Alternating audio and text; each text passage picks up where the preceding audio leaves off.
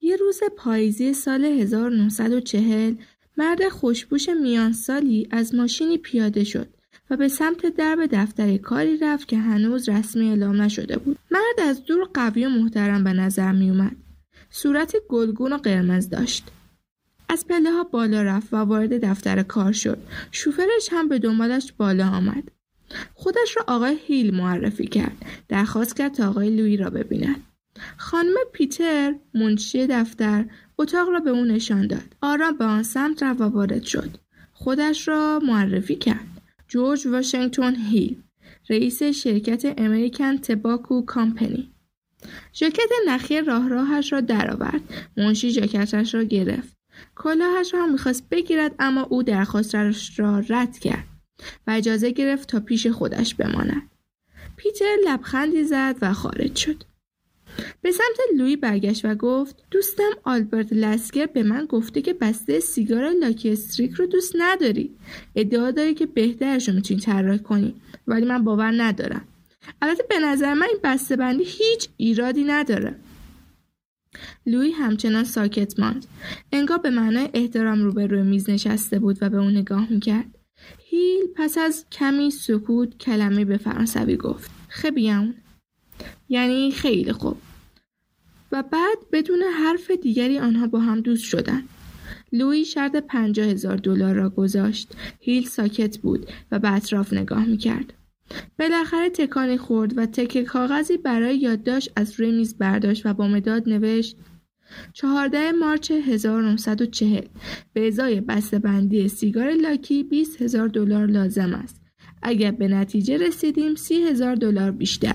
JWH نظر لوی را پرسید. او هم موافقت کرد. بعد بلند شد و لباسش را پوشید.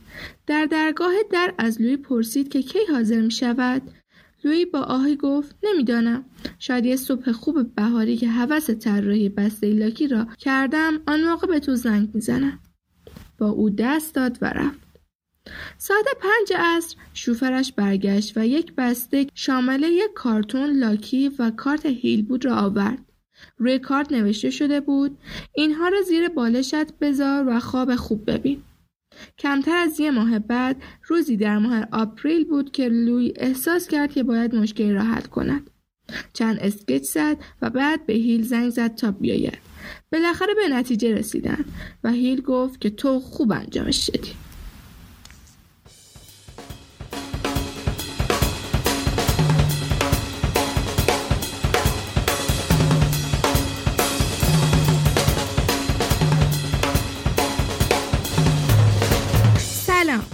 شما دارین به کوبیک گوش میدین. من کینی انصاری هستم و این قسمت اول ماست. کوبیک پادکستی که از زبون یه دانشجو طراحی صنعتی یعنی من داستانهای پشت محصولات یا ایده ها طرحها و مسابقه ها و مطمئنا گاهی مشغله ها یا اتفاقهای روز از نظر من توش تعریف میشه. این پادکست فقط مختص دانشجوی طراحی نیست و سعی من اینه که اطلاعاتی که جمع آوری می‌کنم برای تمامی افراد مناسب باشه. پس خیلی خوشحال میشم که پادکست من رو به بقیه دوستان خودتون هم معرفی کنید. بریم موضوع رو شروع کنیم.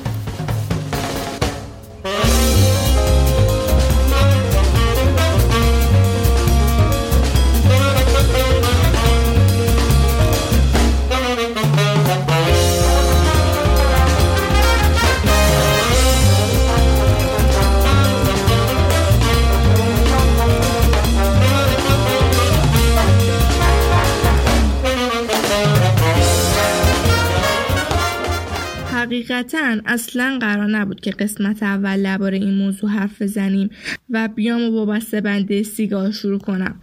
ولی بعد از ضبط قسمت معرفی اونقدر اسم سیگار رو آوردیم که گفتم شاید سوال برانگیز بوده. البته که بود چون خودم هم فقط شنیده بودم از اصل ماجرا خبری نداشتم. فکر می‌کردم کار خیلی خاصی بوده. اون موقع که می‌گفتیم طراحی سیگار حالا فهمیدیم که منظورمون طراحی بسته‌بندی سیگار بوده. در حال حاضر میشه گفت که طراحی بسته‌بندی یک کار معمول مشخصه. ولی تو اون دوران یعنی سال 1940 میلادی میشه گفت شروع این کار بوده. ریمون لوی رنگ سبز تیره بدنه سیگار لاکی استریک رو به سفید تغییر داد. قسمت توضیحات رو که ریس توی یه دایره سبز رنگ روی یکی از وجه بزرگ بسته قرار داشت غیر قابل خوندن بود به وجه جانبی منتقل کرد. اون های قرمز رو دو طرف بسته نگه داشت تا اسم لاکی بیشتر دیده شه. باعث شد تا هزینه چاپ هم کاهش پیدا کنه. تا چهل سال بعد از این تغییر این بسته بندی تغییری نکرد و در اون مدت حدود 50 میلیارد از این بسته فروخت.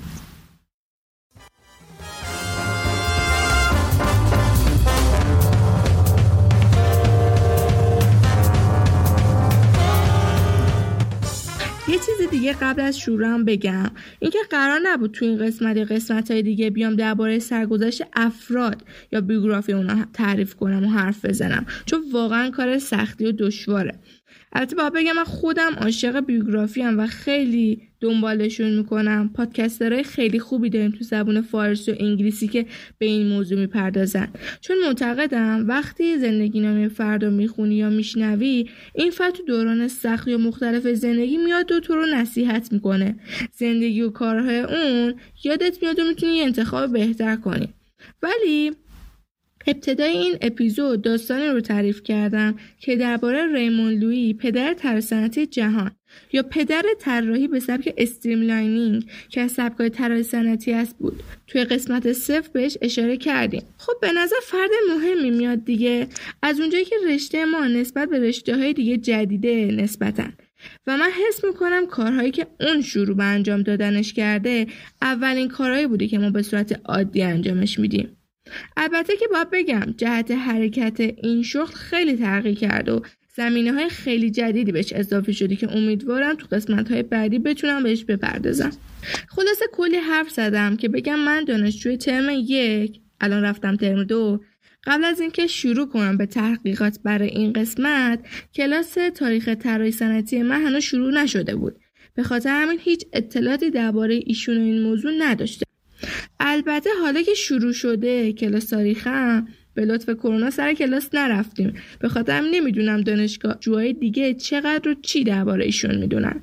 ولی وقتی اومدم یه سرچ کوتاه درباره ایشون کردم اولین چیزی که منو جلب کرد این که ایشون تو سن 15 سالگی یه جام برای طراحی هواپیما گرفته. و همین یه خبر کوتاه منو جلب کرد که ببینم واقعا فردی که تو 15 سالگی طراحی هواپیما کرده کیه. خب حالا حس می‌کنم مثل همون داستان سیگار گول خوردم. چون بعدا فهمیدم این هواپیما هواپیما اسب بازی یا شاید کنتور از راه دو بوده. ولی خب کارهایی که از اون نقل کردن فعال بودن و در این حال متفاوت بودنشون واضحه. خلاصه تصمیم گرفتم که از اول شروع کنم. اولین چیزی که من باهاش روبه شدم این بود که محتوا درباره ایشون به زبون فارسی واقعا کمه. یا بهتر بگم هیچی نیست و همه کپی پیس هم میگن. پس اکثر منابع من انگلیسی زبون هستن و امیدوارم که درست ترجمه کرده باشمشون. و خوشحال میشم اگه جای اشتباه کرده بودم به من بگین. و یه چیز دیگه این که ممکنه تو متن از صفات جملاتی استفاده کنم که به نظر عجیب بیاد یا مناسب نباشه. ولی چون اون جمله ها رو از توصیفات خود لوی استفاده کردم شما به بزرگی خودتون ببخشین. شما می‌تونین لیست منابع ما رو تو اطلاعات این اپیزود اگر از اپلیکیشن های پادگیر گوش میدین که ممنون که این کار رو انجام میدین یا تو کانال تلگرامی ما کانال انجمن علمی طراحی صنعتی دانشگاه الزهرا یعنی هامیمون و همچنین سایتشون می‌تونین ببینین. البته عکس این اپیزود هم تو سایت هست و بهتون تاکید می‌کنم برین ببینین تا بهتر متوجه شین.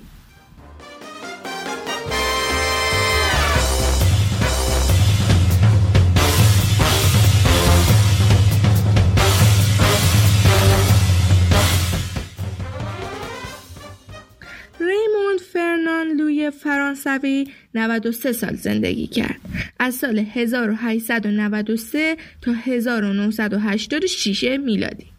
پدرش ماکسیلیان لویی با اصلیت اتریشیش نویسنده برجسته مالی بود یعنی noted financial writer و البته شاید یه روزنامه نگار و مادرش ماریلا بالمه یه فرانسوی اصل سختگیر بود که آرزو رانندگی رو توی لویی پرورش داد اونا توی یه آپارتمانی در نزدیکی اپرای پاریس زندگی می‌کردن. بعدها دو برادر او یعنی جورج و ماکسیلیان جونیور به عنوان توسعه دهنده به آمریکا رفتن. یکی بانکدار بود یکی دیگه هم جراح. زمستون که می‌شد با مادرش به جای به نام بلاویستا می‌رفتن. چندی ماه اونجا مستقر می‌شدن و کیف می‌کردن. در حوالی سالهایی مثل 1904 به پارک بوا دو بولونیا می‌رفت. هنوز این پارک هنوز وجود داره. چون ببینید. اونجا بود که با ورزش جدید flying آشنا شد. البته باید بگم که مسحورش شد چون عاشق سرعت بود. اونجا پرواز هواپیمایی رو به نام سانتوس دامونت رو دید. طراح و سازندش برزیلی بود. اما عشقش همراه با خشم و ناراحتی بروز داده شد. با اینکه هواپیما تا سه یا چهار هزار فوت بالا می‌تونست بره ولی در نظرش هواپیماها سنگین و سخت از زمین بلند می‌شدن. اونا رو تو آسمون مزهک می‌دید. ولی بعدش یه هواپیمای دیگه ای به نام دانتونز رو دید و اون هواپیما شد الهام دهنده اون. اون رو مشتاق کرد تا به طراحی هواپیما خودش بپردازه. در نهایت هم مدل اون جام جیمز گوردون بنز رو که اون اول گفتم برد و گرفت. این دستاورد شاید الان به نظر بزرگ نباشه ولی اون موقع بود. اون بین جوونا خیلی معروف شده بود و بقیه طرحش رو خریدن. با این اتفاق حق ثبت طرح خودش رو گرفت. در ادامه هم با کرایه کردن یه میز تو خیابون فیوبک شرکت خودش رو به نام دایرل زد. به قول خودش توی جعبه تمیز و خیلی شیکم اونا رو میفروخت. لوی 15 ساله با این اتفاق هم یه حق ثبت اختراع داشت و هم تکنیک های عمده فروشی و خورده فروشی تحقیقات و دفترداری روابط عمومی تبلیغات و روابط کاری رو یاد گرفت.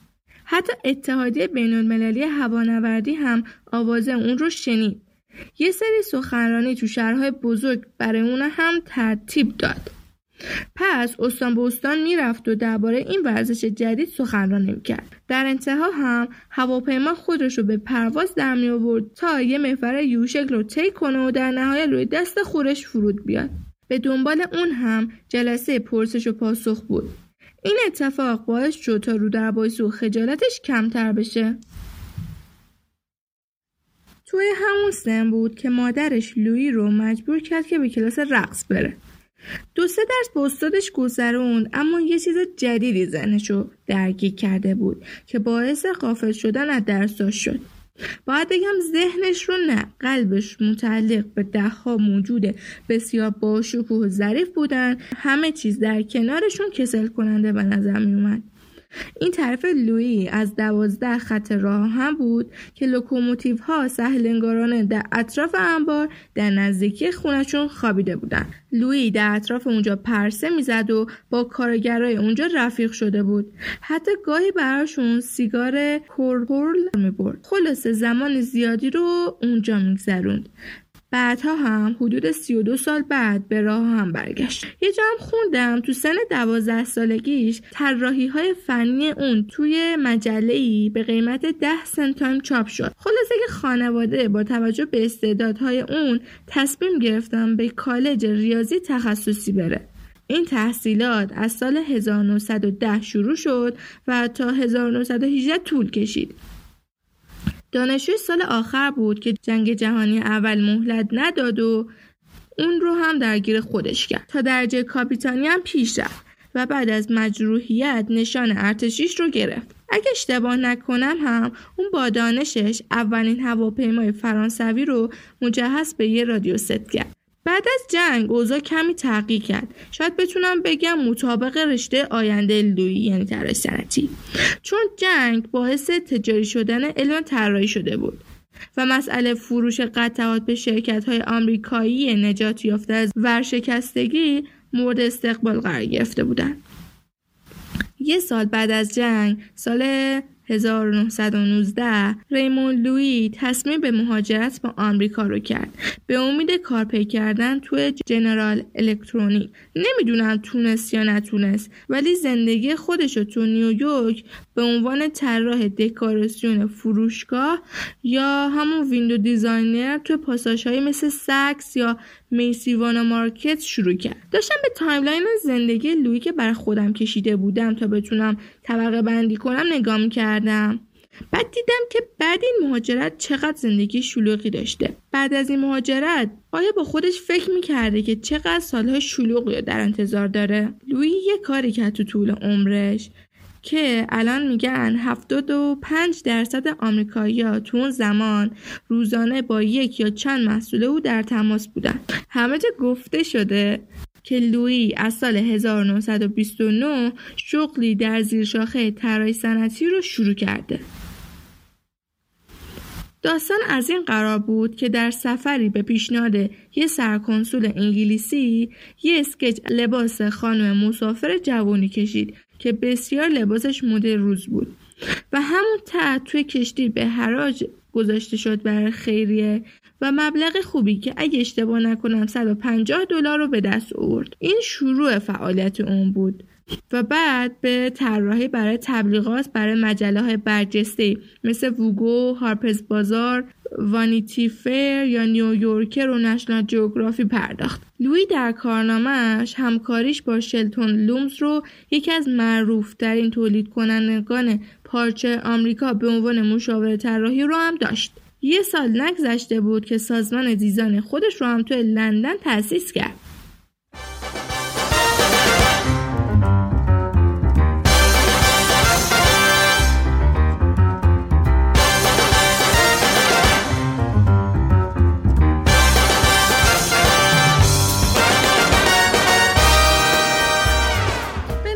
شرکت ها سریع بهش اعتماد کردن. جوری که لوی 28 ساله توی سه روز به پیشنهاد تولید کننده بریتانیایی به نام سیگمون گستتنر که اسم شرکتش هم گستتنر بود بدنه و ظاهر یه دستگاه میموگرافی یا همون دستگاه کپی خودمون رو به سبک streamlining طراحی کرد.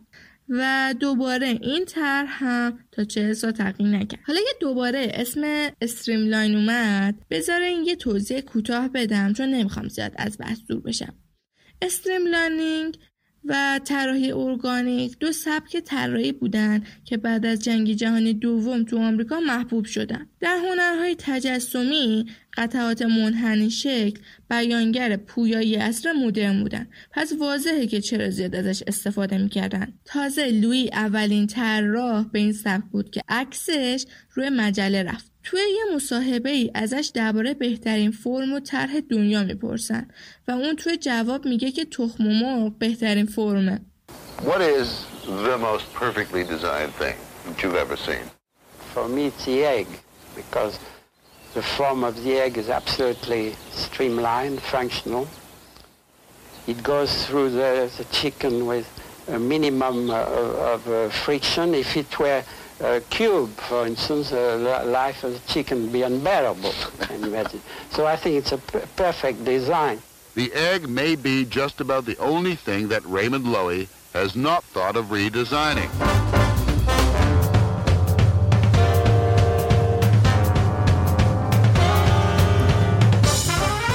سال 1930 شروع به همکاری با شرکت هاپ موتورز میکنه. خودش گفته که قرارداد هاپ آغازی برای طراحی صنعتی بود که به عنوان یه حرفه مشروع خونده بشه. یعنی این اولین باری بوده که یه شرکت بزرگ ایده از مشاوری در زمینه توسعه محصولات خودش میپذیرفته. خب مطمئنا اولین شراکت ها مشکلاتی داشته. برای مثال اولین ماشینی که طراحش لوی بوده با اینکه مهندسین شرکت طرحش رو کامل متوجه شده بودن. ولی در انتها محصول اون چیزی که می‌خواستن پیش نرفت و محصول نهایی یه بدنه نیم استریملاینی داشت و الان توی موزه هاگلی هست. فکر کنم بیشتر طراحایی که با شرکت ها همکاری داشتن خاطره که لوی از همکاری خودش با کارفرما رئیس مهندسان شرکت هاپ رو تعریف می‌کنه و درک می‌کنن قرار بود که رئیس مهندسین رو ملاقات کنه و به خاطر همین اشتیاق زیادی داشته. در دفتر کار نشسته بوده و لوی تعریف می‌کنه که فرد مقابلش حدود یک ساعت بیوقفه حرف می‌زنه. و کارهایی که لوی نمی‌تونه انجام بده براش لیست می‌کنه. اونطور که لوی نوشته انگار فقط اجازه بیرون پریدن از پنجره بلیدن یه گالون لعاب یا زیر دستگاه پنج تونی رفتن رو داشته. پس کاملا قابل درکه که پیشنهادهایی که لوی برای مدل جدید داده بوده به نظر اونا وحشیانه به نظر می‌رسیده. در آخر اون مجبور میشه برای خودش ماشین طراحی کنه. میاد شیشه ها رو شیبدار می‌کنه و یه سری تغییرات روی چراغ های جلو و عقب و کاپوت ماشین انجام میده.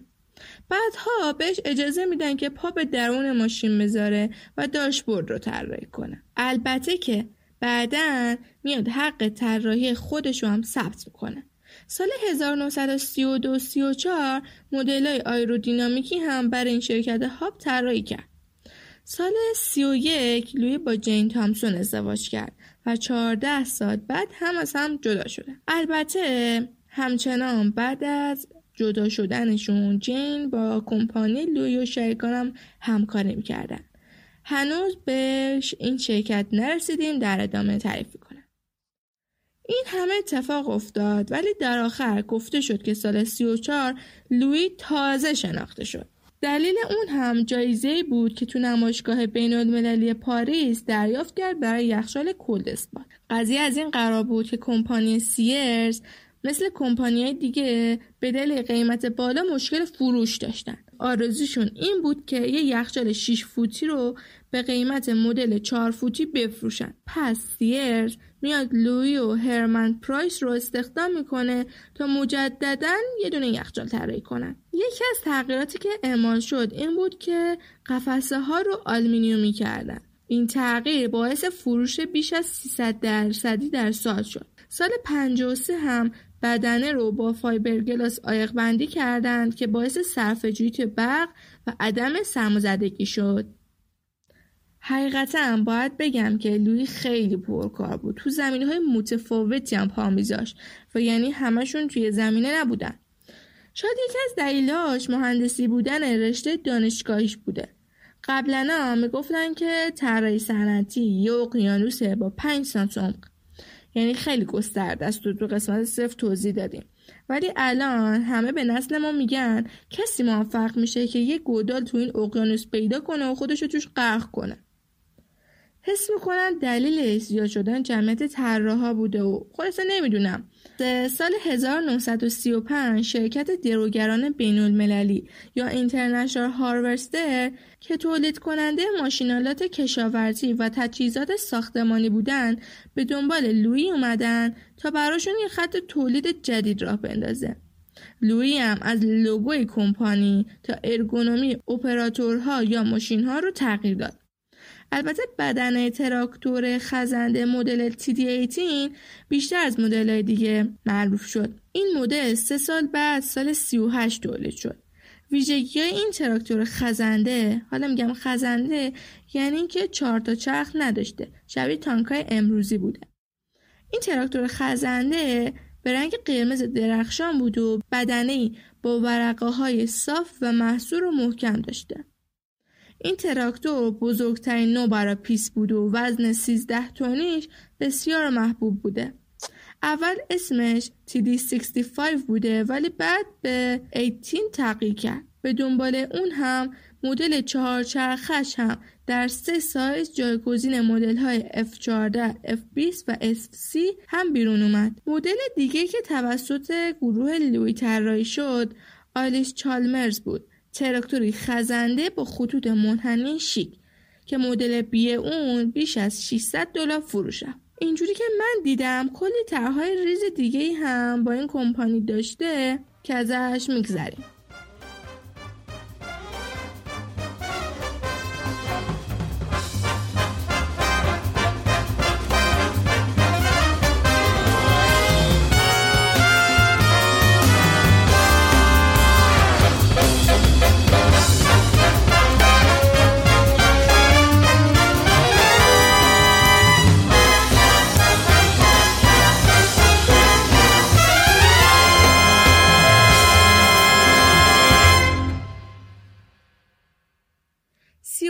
گذشت.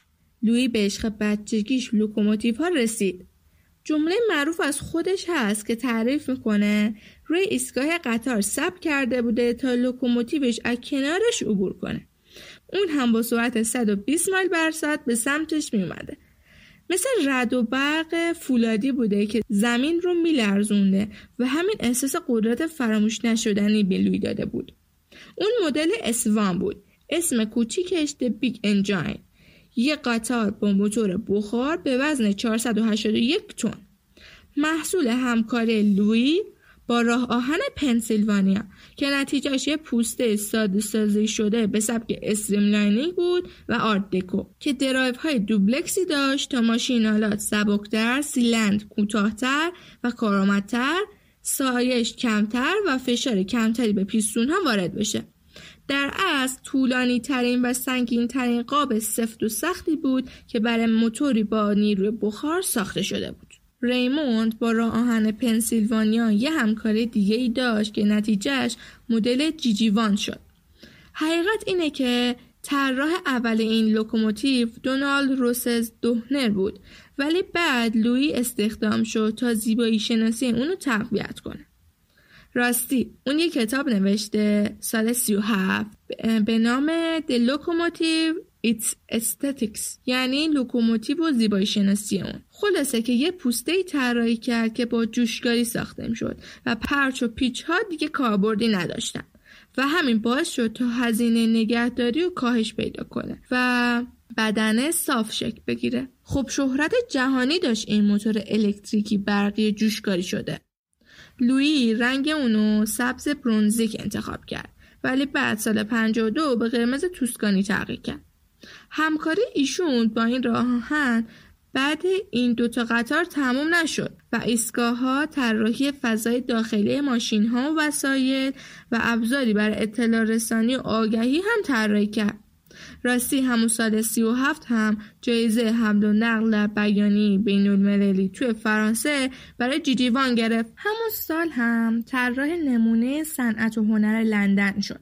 همون سال سی و هفت. دو سال بعدش جنگ جهانی دوم شروع شد.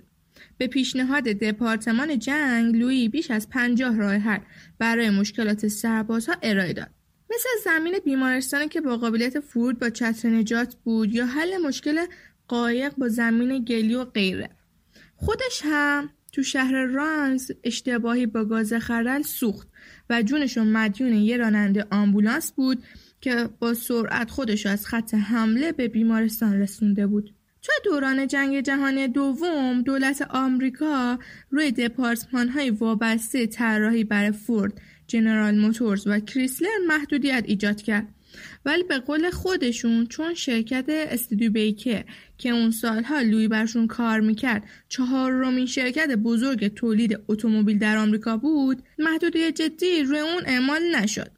به خاطر همین سال 1947 سریع یه مدل ماشین بیرون داد. سال 39 که لوی همکارش با استودیو بیکر شروع شده بود یه لوگو جدید قرمز دایره شکل که توش یه فرم S بزرگی کشیده به نام Lazy S بود رو براشون طراحی کرد. از اونجا که ماشین های لوی بیشتر چیزای دیگه شناخته شدن با توجه به زمان محدود این قسمت به سه مدل خاصش اشاره می‌کنیم. اولی و مشهورترینش استودبیکر 53 هستش. حالا علت شهرتش هم زیباییش بوده فقط. به طوری که تا سال 72 هم از اون نام می بردن و موزه های هنری مدرن هم اون رو زیباترین ماشین می‌خونن. بعد سال 1956 که قرار بود آخرین همکار لوی با این شرکت اتفاق بیفته و آخرین کمیسیونش رو بگیره ماشین استارلایت کاپل رو طراحی کرد که خاص بود یکی از ویژگی ها شیشه عقبی بود که 180 درجه دور سندلی های عقب چرخیده بود البته باید بگم این ماشین جز سریال ماشین های Hawk ه بعدش به طور همزمان امتیاز بودن از بهترین طراحان ماشین دهه 50 در مجله هایی مثل Motor Trend، Car and Driver یا Collectible Automobile سهم استودبیکر شد. بهار سال 61 لویی دوباره برگشت و همکاری خودشو با رئیس جدید استودیو بیکر یعنی شروود اگبرت شروع کرد. نتیجهش مدل آوانتی شد. آوانتی خیلی معروفه. قرار بود آوانتی مانع سقوط مالی این شرکت بشه ولی برنامه اونجوری که چیده شده بود پیش نرفت. برنامه این بود که یه ماشین لوکس دودر شخصی طراحی بشه تا حد اکثر دو سالی که ساخته بشه و جوانها رو جذب خودش کنه. به لویی چهل روز فرصت دادن. پس سریع یه گروه با دانشجوهای Art Center College of Design در پاسادانا ساخت یه خونه تو محله پالم اسپرینگ کالیفرنیا اجاره کرد و شروع کرد به کار. وظیفه طراحی و sketch با باب اندرسون و تام کلاگ بود و جان اپستین هم روی object کار می‌کرد و وظیفه سرپرستی داشت. لوی هم نقش مدیر خلاق و مشاور رو ارائه می‌داد. در اصل میشه گفت که کلاگ طراح اصل این ماشین میشه فرض کرد و کلاگ هم احترام زیادی برای استادش قائل می‌شده. به طوری که گفته همون کاری که فرانک لوید رایت برای معماری کرد لویی برای طراحی صنعتی کرد. راست گفته. بدن ماشین تنها مسئله ایشون نبود و از ماشین های کم مصرفته با سوخت الکترونیکی دفاع می‌کرد. حتی قبل از مطرح شدن نگرانی اقتصادی سوخت designing the Avanti, Lloyd put up a sign stating "Wait is the enemy." Working on this project gave him some opportunities to try out stuff like the grill. همونطور که گفتم شما می‌تونید عکس محصولاتی که نام می‌برم رو توی سایت ما ببینید عکس این ستا ماشین هم بینشون دیده میشه حالا بریم ببینین می‌فهمین که طرح استارلایت کاپل شبیه قطاری که اون طراحی کرده و ماشین استودیوبیک 53 آدم رو یاد سیبیلای خود آقای لوی میندازه. البته جالبتر از همه اینا اسکیچ های ایشون هست. هر طراحی برای خودش قواعد و قانونهایی داره. اصول طراحی همون چیزی است که طراح باید برای اون طراحی کنه. همونطور که بخش بازاریابی باید اون رو ارتقا بده یا مهندسین باید اون محدودیت رو در نظر بگیرن. این اصول به تعیین اونچه باید انجام بگیره کمک می‌کنه. و از همه مهمتر اینه که چه کارهایی نباید هنگام مقیاس گذاری محصولی و خدمات شما انجام بشه. مثل کتاب ده اصل برای طراحی خوب دیتر رامز یا کریمیفاسیون کریم رشید یا اصل مایا لویی فلسفه طراحی لویی با مخفف مایا شناخته شده. ولی اصلش اینه. Most advanced yet acceptable. یعنی پیشرفته ترین اما قابل قبول. He's 85 years old now, but his eye and his mind are as sharp as they ever were. Good design is a design that does not get obsolete, number one. That stays classic, like a Greek statue. That's good design. Secondly, it should be humble. It should not jump at you. It should blend with the surroundings. That's good design. Anything violent, brutal, for me is, is cheap, vulgar. That's junk. Uh, good design is simple.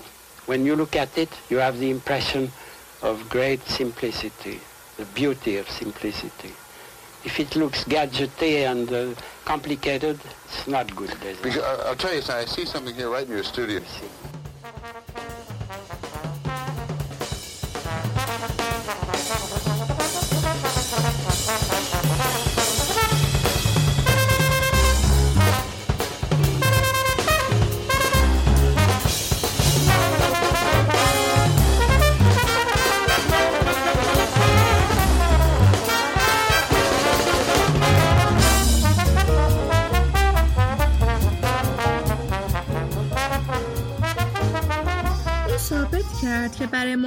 موفقیت در تولید باید زیبایی شناسی عملکردها و ساختار محصول رو شناسایی کنیم.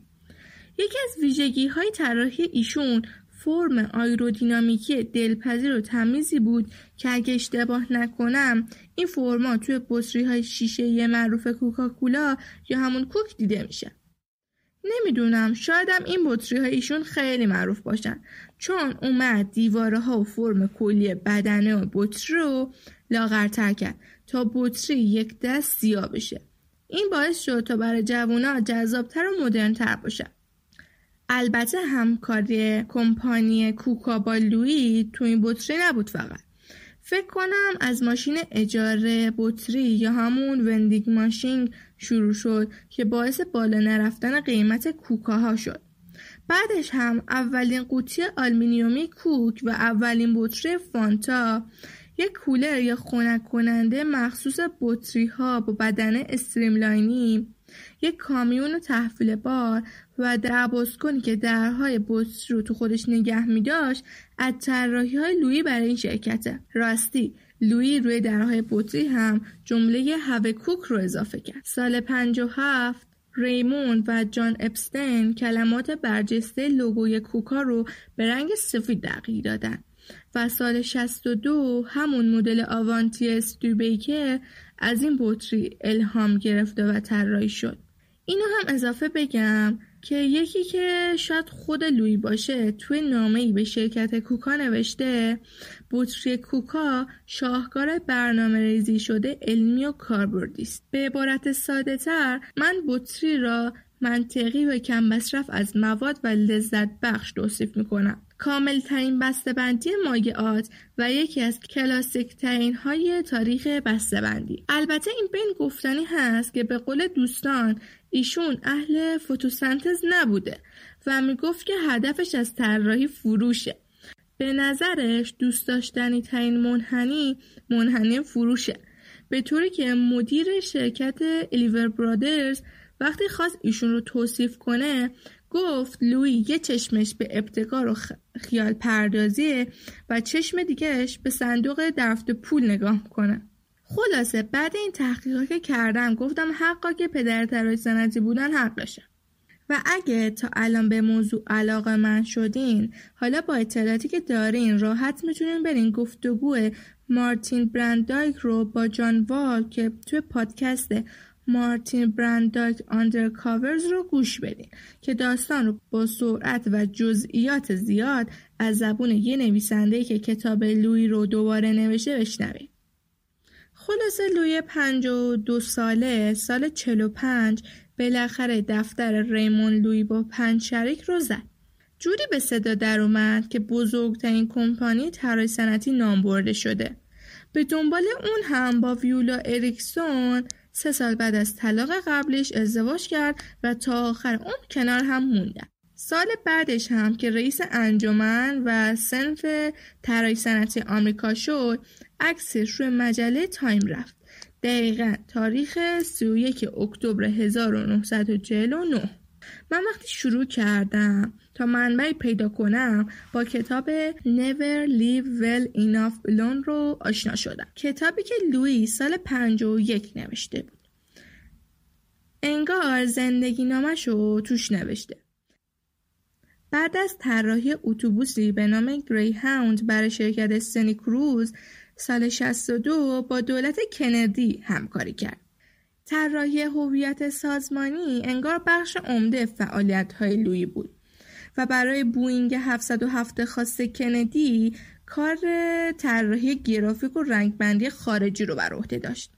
تعریف می‌کنه که کندی از بین طرحهای ارائه شده به ایشون توی کاخ سفید یه مدل قرمز طلایی رو انتخاب می‌کنه ولی بعد می‌خواد که اون رو به رنگ آبی رنگ مورد علاقش در بیاره این عزیز 73 ساله چهار سال قبل از اینکه خودش رو بازنشسته کنه به طراحی لوگو برای دو شرکت پرداخت. یکی بر شرکت ایسو و یکی بر شرکت شد هدفش این بود که هر کسی حتی یه لحظه کوتاه لوگو رو دید هرگز فراموش نکنه سال 1966 بود که شرکت نفتی ایسو از لوی برای پیدا کردن یه اسم جدید کمک خواست. لوی هم با ایده گرفتن double S اسم قبلی اسم ایکسون رو پیشنهاد داد که double X داشت. خلاصه شروع کرد به طراحی لوگو 18 تا sketch خیلی خیلی خیلی ساده رو دفتر زد و آخر دوره یکیشون رو با مارکر قرمز خط کشید و کنارش نوشت اوکی. توی سایت هست. گفته شده با 76 تا مداد طراحی قرمز روی حرف X کار کرده تا به بیشترین تاثیر بسری خودش برسن. دوستان باید توجه کنن که اون سالها نرم افزاری بر طراحی نبوده. طراحها باید با دقت خیلی بالا به سبک رئال یا سوپر رئال طراحی می‌کردن. البته از شانس ما عکسایی که توی سایت گذاشتیم اصلا رئال نیستن خلاصه آخر بعد از 6 سال از این کارها اسم شرکت تغییر کرد. درباره همکاری لویی با شرکت نفتی شل هم باید بگم اون بعد از چهار سال تونست لوگوی این شرکت رو تغییر بده. انگار لوگوی قبلی مشکل عدم دیده شدن رو داشت. ولی بعدا برای جلب حس کنجکاوی رانندگان کامیون اون آم رو از میان پلهای توی خیابون آویزون می‌کردن تا دیده بشه. این لوگوی زرد و قرمز صدفی با فرم حلزونی شکل هستش. بین همون سالها یعنی دقیق سال هفتاد میلادی لوی شرکت آمریکایی خودش رو فروخت تا پایه فعالیت خودش رو به اروپا منتقل کنه. پس به شهرهای لندن و پاریس و فریبورگ سوئیس پا گذاشت. یکی از جذابترین طراحی محیطی برای یه طراح یا حداقل یه جوون سن من می‌تونه طراحی برای ناسا باشه. این استاد از سال 67 تا 73 به عنوان مشاور سکونت شروع به همکاری با ناسا کرد. در اصل ایشون برای بیمه شدن روان و وضعیت فیزیولوژیکی فضانوردان اسکایلب و آکولو ساترن استخدام شده بود. حدود سه هزار تر هم ارائه کرد که مطمئنا خیلی هاشون قابل استفاده نبودن ولی الگو شد برای ناسا برای فعالیت های بعدیش خلاصه که پیشنهادهایی که داشت شامل ایده اتاق افسرها برای وقت گذاروندن کنار هم یا غذا خوردن روی میز مغناطیسی که چنگال و چاقو بهش میچسبید یا محوزه های خواب متفاوت با در نظر گرفتن حس هویت فردی مسافرا و ظروف پلاستیکی قابل فشرده شدن و غیره اون سعی کرد تا مواضع سلسله مراتبی خدمه در نظر گرفته نشه و ازش دوری بشه Among all the things that you designed, what was the biggest challenge, the most exciting? NASA, without any doubt. NASA. Skylab. My assignment was to make sure that three men could stay three months in space. And uh, asked me, would you accept the responsibility? And uh, I accepted it with, with great, great uh, pride and spent many nights wondering if I had guessed right because what we did had to be educated intuition rather than anything else. No experience. No experience whatever. We had to establish in space a 1G atmosphere, ambience. 1G being, well, the gravity 1, which is Earth's gravity, compared to 0G, which is uh, no gravity in space. But mostly, and the most important, they all agree, that I wanted a porthole, that is a window on the world. So uh, by putting a porthole in, they spent most of their free time looking at the Earth. They could see highways, they could see cities. They were not isolated from the world, and that did a, great deal for the morale.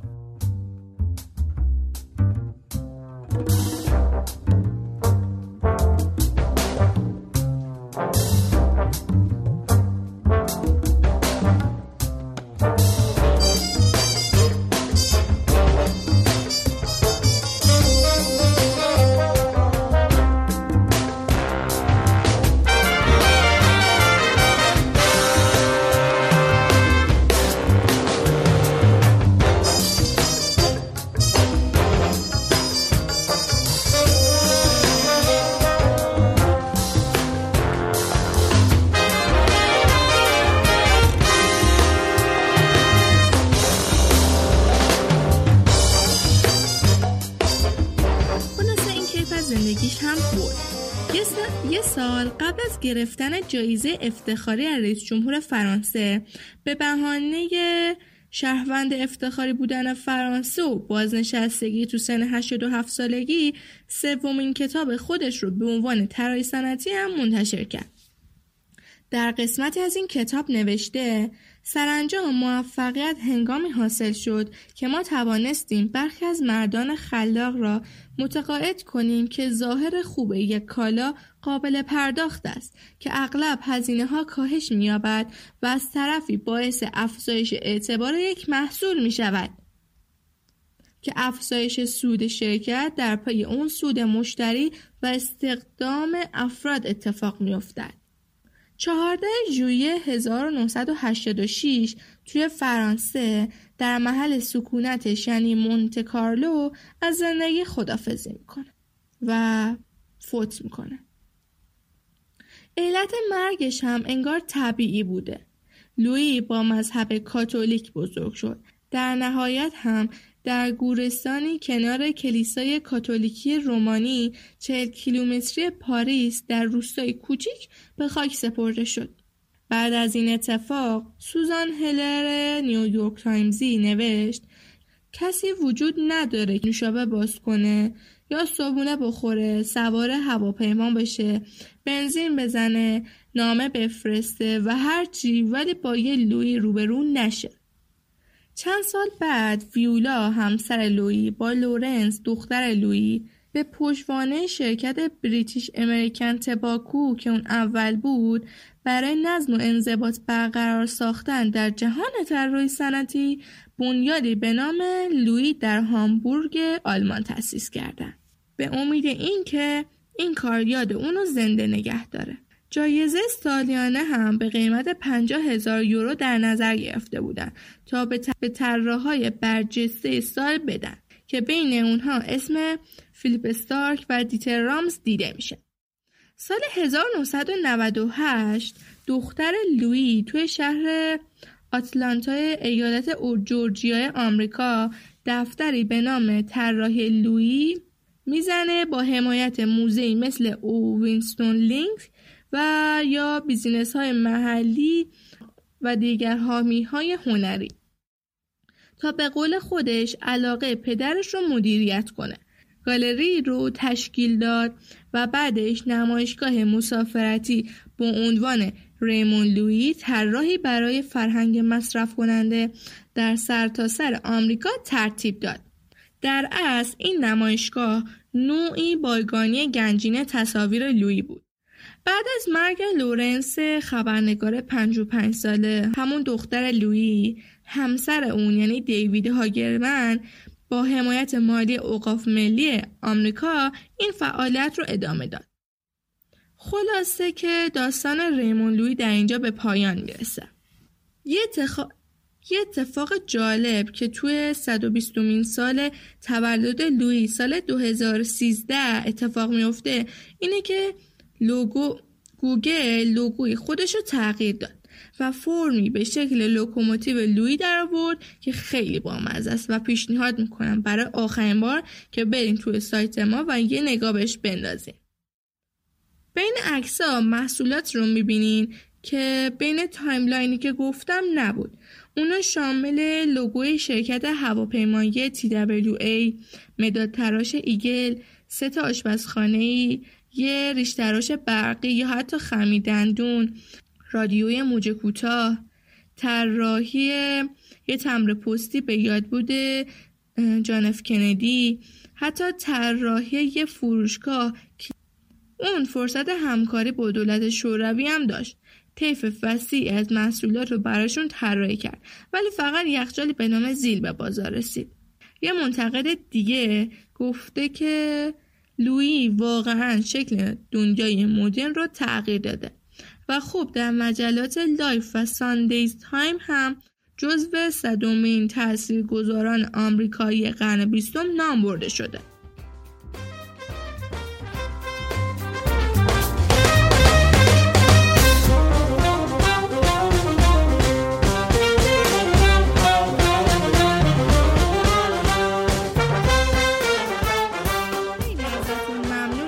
اینجا به پادکست ما گوش دادید من منتظر حمایت های شما واقعا هستم. قصد من از ساختن این پادکست این بود تا چیزای جدید که خودم یاد می‌گیرم و با بقیه به اشتراک بذارم. حالا شاید بعد از این قسمت نوشته سفید کوکاکولا روی لباسا. یا اسم ناسا یا حتی تخم مرغ. شاید ما رو یاد لوی بندازه. پشت هر چیزی یه قصه ای هست. فعلا شما علاوه بر کانال و سایت ما ما رو از اپهای پادگیر Spotify RadioPublic Podbean Castbox Breaker و Google Podcast گوش بدین. روز بهاریتون خوش و تا قسمت بعد خدافظ